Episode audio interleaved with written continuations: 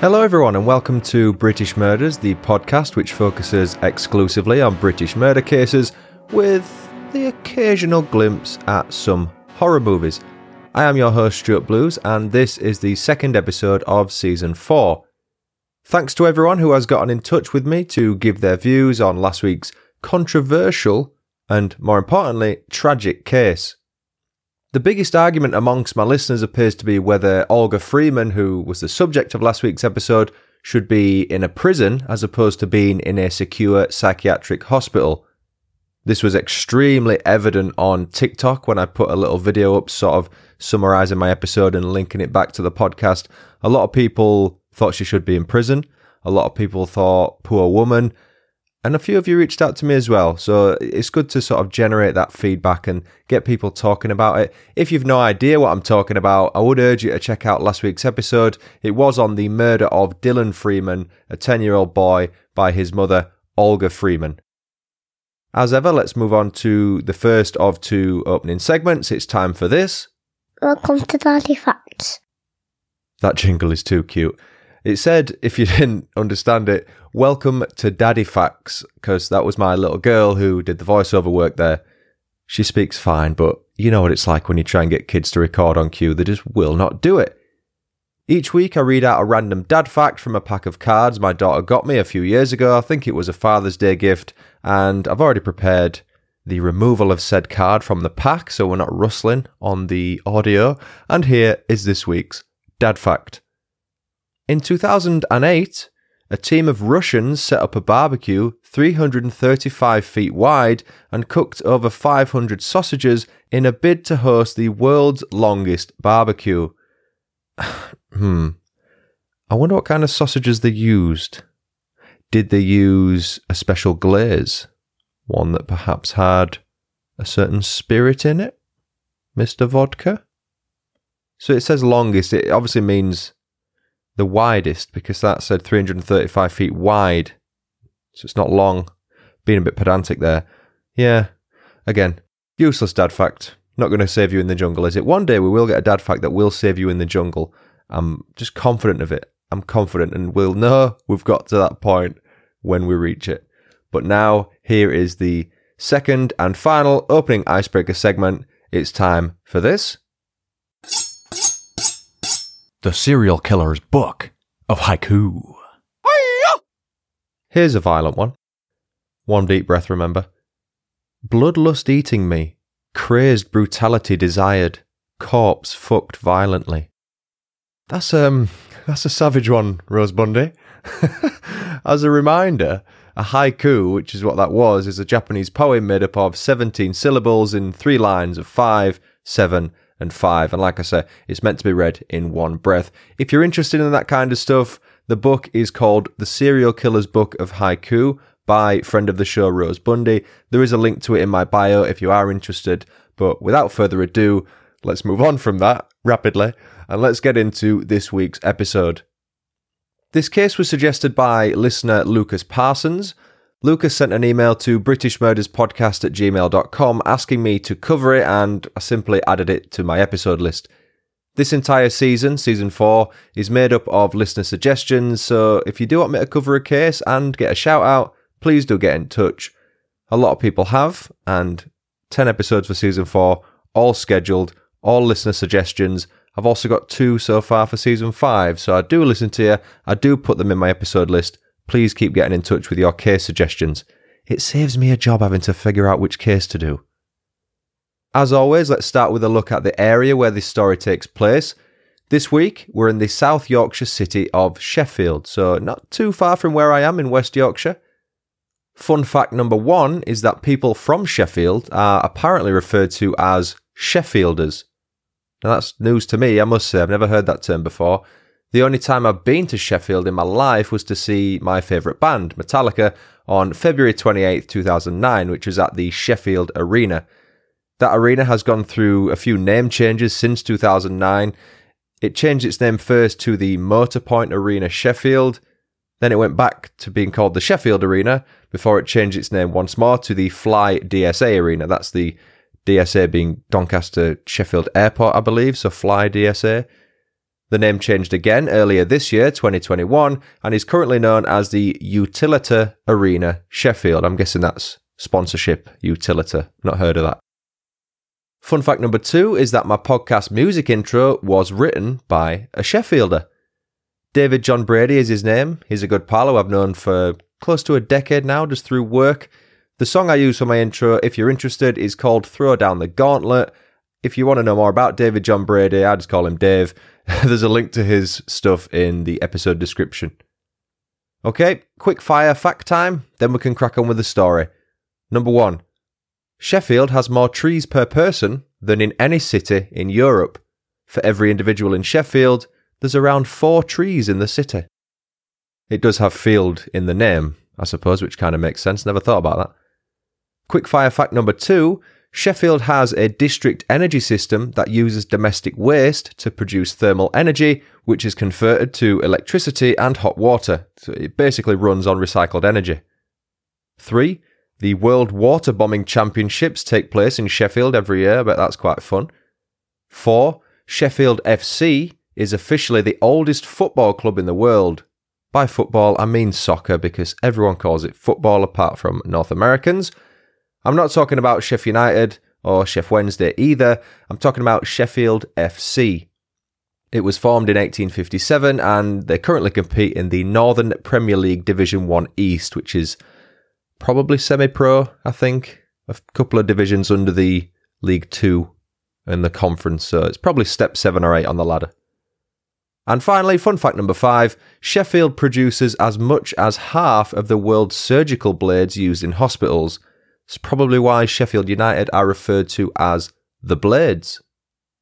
And that's it for random facts about Sheffield, I promise. if you're new here, it's probably too late to warn you that I do go through some random history on the town or city where the events of each story takes place.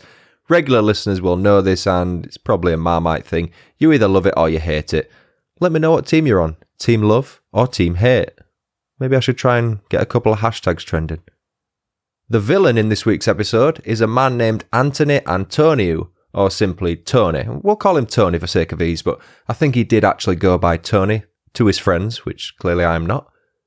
The surname Antoniou, so it's spelled A N T O N I O U, appears to be of Greek origin and originates from Antonius, an ancient Roman clan name that is believed to translate as praiseworthy or priceless.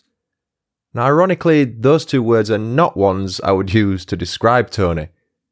Indeed, he was of Greek Cypriot descent, but he lived in the Sheffield area of Parsons Cross. When I was researching this case and putting together my script, I was a bit unsure as to how I would go through the chain of events. As with many of these stories, there's little to no historical background information available about either the suspect or the victim, so it makes it a tad challenging when it comes to putting together a timeline. I do like to follow the events of each story in chronological order as best I can, so hopefully this one is just as easy to follow as my other ones are, fingers crossed. I decided to start by telling you who Tony used to be in a long term relationship because it's quite interesting. It was someone famous. So I'm not just teasing you here about his random ex partner. It was actually chart topping British singer songwriter Louisa Gibb, better known as simply Gabrielle. That's her middle name, if you're wondering. She topped the UK charts in June 1993 with her debut single Dreams. I can't play a clip of it for copyright purposes, but it's a song that goes, Dreams can come true. You like that, don't you? I can't believe that's the first time I've sung in four seasons. I'm not even going to apologise. I think, to be honest, Gabrielle and I share the same voice talent as we were both born on the same day, albeit 20 years apart. To clarify, I'm the youngest. Gabrielle won a Brit Award for British Breakthrough Act in 1994 and went on to win another Brit Award for British Female Solo Artist in 1997. She started her relationship with Tony in 1992, though it appeared as if Tony was still married to another woman at the time. They remained together for three years, with the pair expecting their first child in 1995. When the day came on April 16, 1995, Gabrielle was thrilled to welcome her son Jordan into the world. Tony, on the other hand, mm, not so much. Apparently, he chose to terminate his relationship with the rising R&B singer on the same day their son was born, though he did attend the birth. Gabrielle said, "The day I gave birth was the last time I ever saw him." You stay classy, Tony. Regardless, Gabrielle said that they started to grow apart towards the end of the pregnancy. Tony would often promise to visit her, but usually just ended up no showing. Let's come back to Tony now and look at what we know about his life. In 1979, Tony's mother Aphrodite married a Sheffielder named Mr. Walter McCarthy, though it seems that Aphrodite moved back to Cyprus in September 1995. Seeing as the events I'm building up to take place in December 1995, I'll go out on a limb and assume Walter and Aphrodite were still married, or at least they still were legally when she moved back to Cyprus. But why didn't Walter move to Cyprus with her, I hear you ask? The reason is that he co owned a fish and chip shop named the Lazy Codling with none other than his stepson, Tony. How delightfully British, by the way, owning a fish and chip shop. For context, Sheffield is right in the middle of the country. You'd have to travel at least 80 miles east or west to reach the nearest coast. Saying that, we import most of our fish from Norway anyway. To say they were co owners of a business, it doesn't seem like Walter and Tony were the best of friends.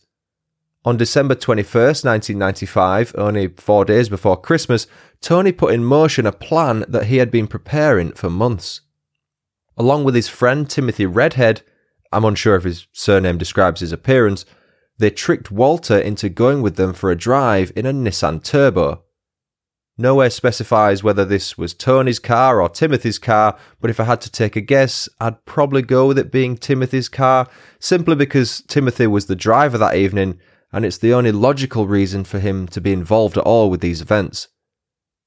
So Timothy is driving, Walter's in the passenger seat, and Tony's in the back. As they made their way from Sheffield to the Derbyshire Peak District, Tony withdrew a commando knife from his pocket and started violently stabbing Walter in the back as Timothy pulled into a lay-by on the A57, one of our major roads in England. Now, he didn't just stab him a couple of times. Walter was stabbed 52 times by Tony in the back, as well as his hands, because presumably he probably attempted to defend himself from the onslaught. Evidently, stabbing Walter 52 times wasn't enough for Tony. What happened next is something straight out of a Quentin Tarantino movie. Tony removed a two foot long Japanese ceremonial sword from its saya. I think I'm saying that right. It's S A Y A. It's the Japanese term for a scabbard, the sheath you keep swords in, and he proceeded to decapitate Walter. So he's already stabbed him in the back from the back seat 52 times with a commando knife I just picture a massive Rambo sort of thing. And then he's took him out the car, withdrawn a Kill Bill style samurai sword, and chopped his stepdad's head off. Absolutely brutal. It's like a ceremonial thing, like a sacrifice almost. Really strange. Tony and Timothy dumped Walter's body behind some rocks at a landmark named Cutthroat Bridge on the A57 out of Sheffield. Now, this is a popular walking spot, and it was named Cutthroat Bridge after the body of a man was discovered there around 400 years ago. Now, the body of the man naturally had his throat slit or cut, which then let the bridge be called Cutthroat Bridge. Word of mouth. That's how these things get their weird names, isn't it? It was a local man named Robert Ridge who found the body, and him, along with two others, took the victim to Bamford Hall, which is an Elizabethan house that was demolished in 1951, where he sadly died two days later. Lucas Parsons, who recommended this case, informed me that the bridge is located at the bottom of a large lay-by which is well known by walkers. There's free parking there, I'm told, which we love in the UK, and apparently it's just a lovely walk around Ladybower Reservoir if you're lucky enough to find a parking space, that is. If any of my listeners are keen walkers and have visited Cutthroat Bridge or Ladybower Reservoir, or anywhere that's a nice walk that's fairly near, please do get in touch. I'd love to hear more about the place. I really should do more walking. If anyone can recommend some good walking boots or some routes, I should just go to my mum and dad, really. They walk everywhere. But as usual, I digress. Let's get back to our gruesome tale. With Walter's body hidden at Cutthroat Bridge, Tony and Timothy decided to take his head and dump it somewhere else. Maybe they thought that he couldn't be identified if they got rid of his head because it's not attached to the body. Doesn't really make sense, but then again, does stabbing someone 50 odd times and chopping their head off make sense? No. They buried the head 150 miles away in a woodland area in Bedfordshire. It's an area they had scouted during a previous reconnaissance mission. The weapons used in the killing were said to have been acquired by Tony from a friend. I don't think they were lent, he actually bought them in November 1995, so that was the month before the murder. It didn't take long for Walter's body to be found. Police were informed of the discovery of a body at Cutthroat Bridge the very next day. Walter McCarthy was identified as the victim after police went through the documents left in his clothes pockets. It seems weird that they went through the trouble of driving 150 miles to bury Walter's head somewhere else, but didn't check his pockets for any identifying documents. Again, I guess you're not thinking right in that moment, naturally. The story does go a bit dark and vague from there because it seems as if Tony was initially arrested as a suspect, but he was subsequently released on January 7th, 1996. There's a couple of newspaper articles round about Christmas Eve time, 1995, so a couple of days after the actual murder happened, but they weren't aware yet. And it said that Walter had gone missing, so the headline would be Fish and Chip owner gone missing or something like that. And they kept saying that they were looking for his co owner, which was Tony, and he hadn't been seen since I think the 22nd of December. It's not clear as to why they let Tony go after initially arresting him, but one would assume that they had insufficient evidence at the time. What is clear is that Tony visited Gabrielle's South London flat at some point in January 1996 after his release, the month after the murder, whilst he arranged to have the Nissan Turbo involved in the crime torched. The car had been left in a garage since the murder, and I guess Tony wanted to use Gabrielle as an alibi for when he got rid of it. I say garage, by the way, not garage. Again, I apologise for some of the missing details in this story, as there is only a handful of sources out there regarding this case, but it looks to me like Tony was arrested again either later on in 1996 or at the start of 1997. What I do know is that Tony's trial for murdering Walter McCarthy took place in March 1997. Working backwards logically, I think my timeline kind of makes sense. It does to me, anyway.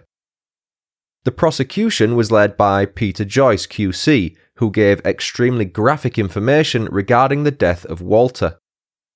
Peter said, His head had been cut off above the lower jaw and the head was missing.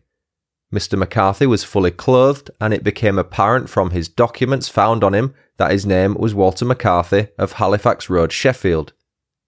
In reference to Tony staying at his ex's flat to arrange the disposal of the Nissan, Peter said, it started as a business association, but then it became a quite different relationship. She has a child born on April 16, 1995, by Mr. Antoniou, and it was somewhat out of the blue that Mr. Antoniou reappeared. Antoniou and Gabrielle hadn't been in touch much for a long time, but Antoniou at that stage travelled to London where he stayed in a flat belonging to her and made arrangements for the car to be disposed of. Gabrielle was then called to the stand and had the following to say about her former partner and father to her child. He was a kind and considerate man who would spoil me rotten. He was always romantic, buying me presents and giving me little surprises. Killing someone would be totally out of character for him. At first, Tony denied killing Walter and disposing of his body, however, he went on to admit taking part in everything. With regards to a motive, Tony said that his stepfather would often boast to him about cheating on his mum with other women, and shockingly, that he enjoyed sexually abusing young boys and girls. Tony also said that Walter had sexually abused him when he was a child. Whether those claims are true or not, only Tony will know. But check this out for something truly bizarre. This is just odd. When I read this, I was like, wow. I'm pretty speechless to be fair because I've never heard something so weird and I've seen a lot of true crime research. Tony said that as a child, Walter would tell him that if a head was removed from a body, it stays alive for 20 minutes until it runs out of oxygen. Now, that is something straight out of Carl Pilkington's brain. So, having been told that, Tony, after eventually severing Walter's head after 30 to 50 blows with the ceremonial sword, allegedly taunted the head for a period of, you guessed it, 20 minutes. I'd like to point out as well that the sword clearly wasn't sharp, because notoriously they are razor sharp. 30 to 50 blows, that's just awful. Tony explained how he had dragged Walter's body from the car to behead it and then picked the head up by the hair and placed it in the passenger seat while he talked to it, later putting the head in a bag in the boot or the trunk. He said, Honestly, I'm not making this up. I'm not making this up. This is what Tony said about putting Walter's head in the car, right? He said, I wanted to have a little chat with him. I talked to him until the 20 minutes was up. I put my two fingers on his nose and mouth to see if he was still breathing. I was convinced he was still alive. I was in a world of my own. I did not plan it. For its final journey, Walter's severed head apparently sat between Tony's feet. You honestly can't make this shit up. Now, I understand that people might not be in the right frame of mind when they do these things, but that is just ridiculous. I mean, to say that he's not planned it when he's got a commando knife, stabbed him 52 times, then dragged his body out and got the ceremonial Japanese sword, which he's clearly got in the car already as well, and decapitated him. Then spoke to. Come on. Are you with me? Let's. I mean, come on. This is ridiculous. When it came to the end of the trial, Tony received a life sentence, which has been a mandatory punishment for murder in the UK since the abolishment of capital punishment in 1965. What happens with life sentences here is that it doesn't actually mean life, that would instead be a sentence of a whole life tariff. A whole life tariff is what Wayne Couzens has recently been handed, the killer of Sarah Everard. That means he has no possibility of parole, no possibility of ever being released. Whereas a life sentence usually gives you a minimum term. So it might be a life sentence with a minimum term of 20 years, let's say. After 20 years, you'll be eligible for parole and potentially release. You might not get it granted, but you can still at least apply for it. In England and Wales, the average length of a life sentence before early release is roughly 15 years. So, usually, when someone's sentenced, from what I've seen, it's between normally 20 to 30 years. 15, it's round about that, between 10 and 30, let's say. Let's be conservative. Having said that, though, I can't actually see whether or not Tony was actually given a minimum term to serve. It appears that he was just handed a life sentence and that's it.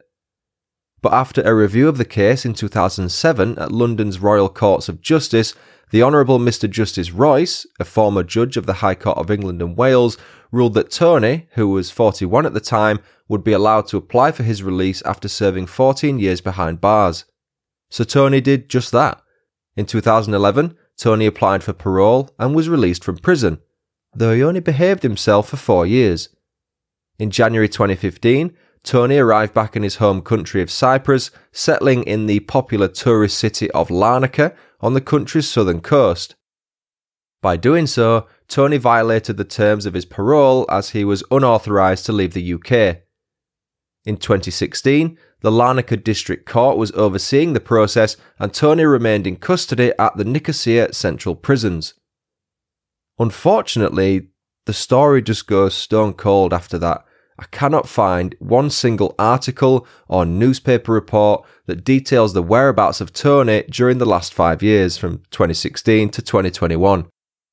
Now that pisses me off because it kind of feels like an unsolved case, and this podcast is always about solved cases. Obviously, it's not unsolved because he got caught for murdering Walter, he went to prison, he served some time. But I'd just like to know where he is now. I, just apologise that I cannot find it for the life of me. I hate loose ends, as you can probably tell. Now, as for Gabrielle, she ended up doing very well for herself. Her 1999 album called Rise spent three weeks at number one on the UK albums chart. It also achieved four times platinum status. She's gone on to sell millions of records worldwide. I think she's doing okay. With regards to Timothy Redhead, I'm not sure what sentence he received for his part in Walter's murder, but I did find an article from June 2008 which said he had appeared in court in connection with a hammer attack at a Lincolnshire pub. Timothy was charged with assault with intent to commit grievous bodily harm and having an offensive weapon.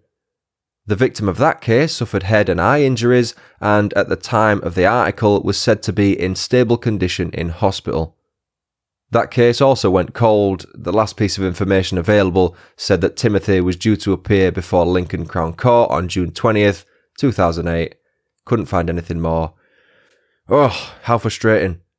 But there you go. That was the story of murderer Anthony Antoniou. Not the longest story I've ever done, but the story is only ever as good as the availability of articles surrounding the case. Thanks again to Lucas Parsons for suggesting this one.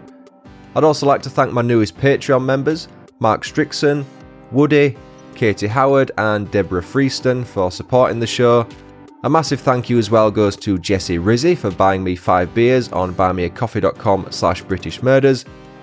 Jesse said, Hi Stuart, I'm a new listener from America. I've really enjoyed the episodes of Killer Stories when you're a guest, so I figured I would give your show a listen.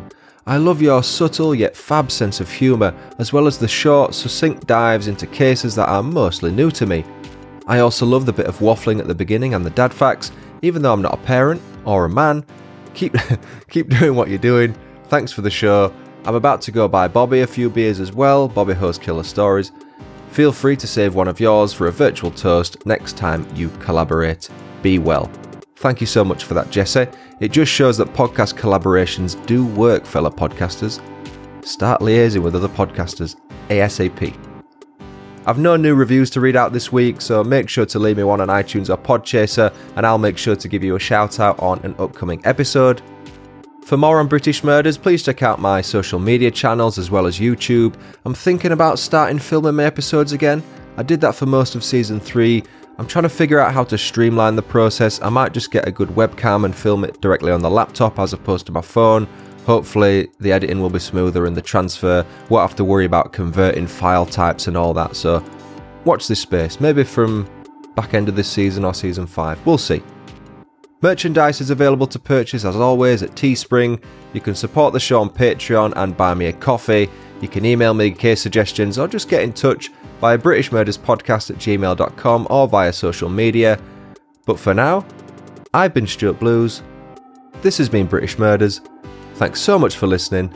Until next time, cheerio. Ah, mmm. The first taste of rare bourbon you finally got your hands on. That's nice. At caskers.com, we make this experience easy. Caskers is a one stop spirit curator with an impressive selection of exclusive, sought after, rare, and household names in the realm of premium spirits and champagne.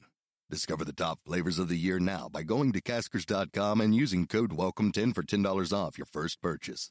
Get $10 off your first purchase with code WELCOME10 at caskers.com.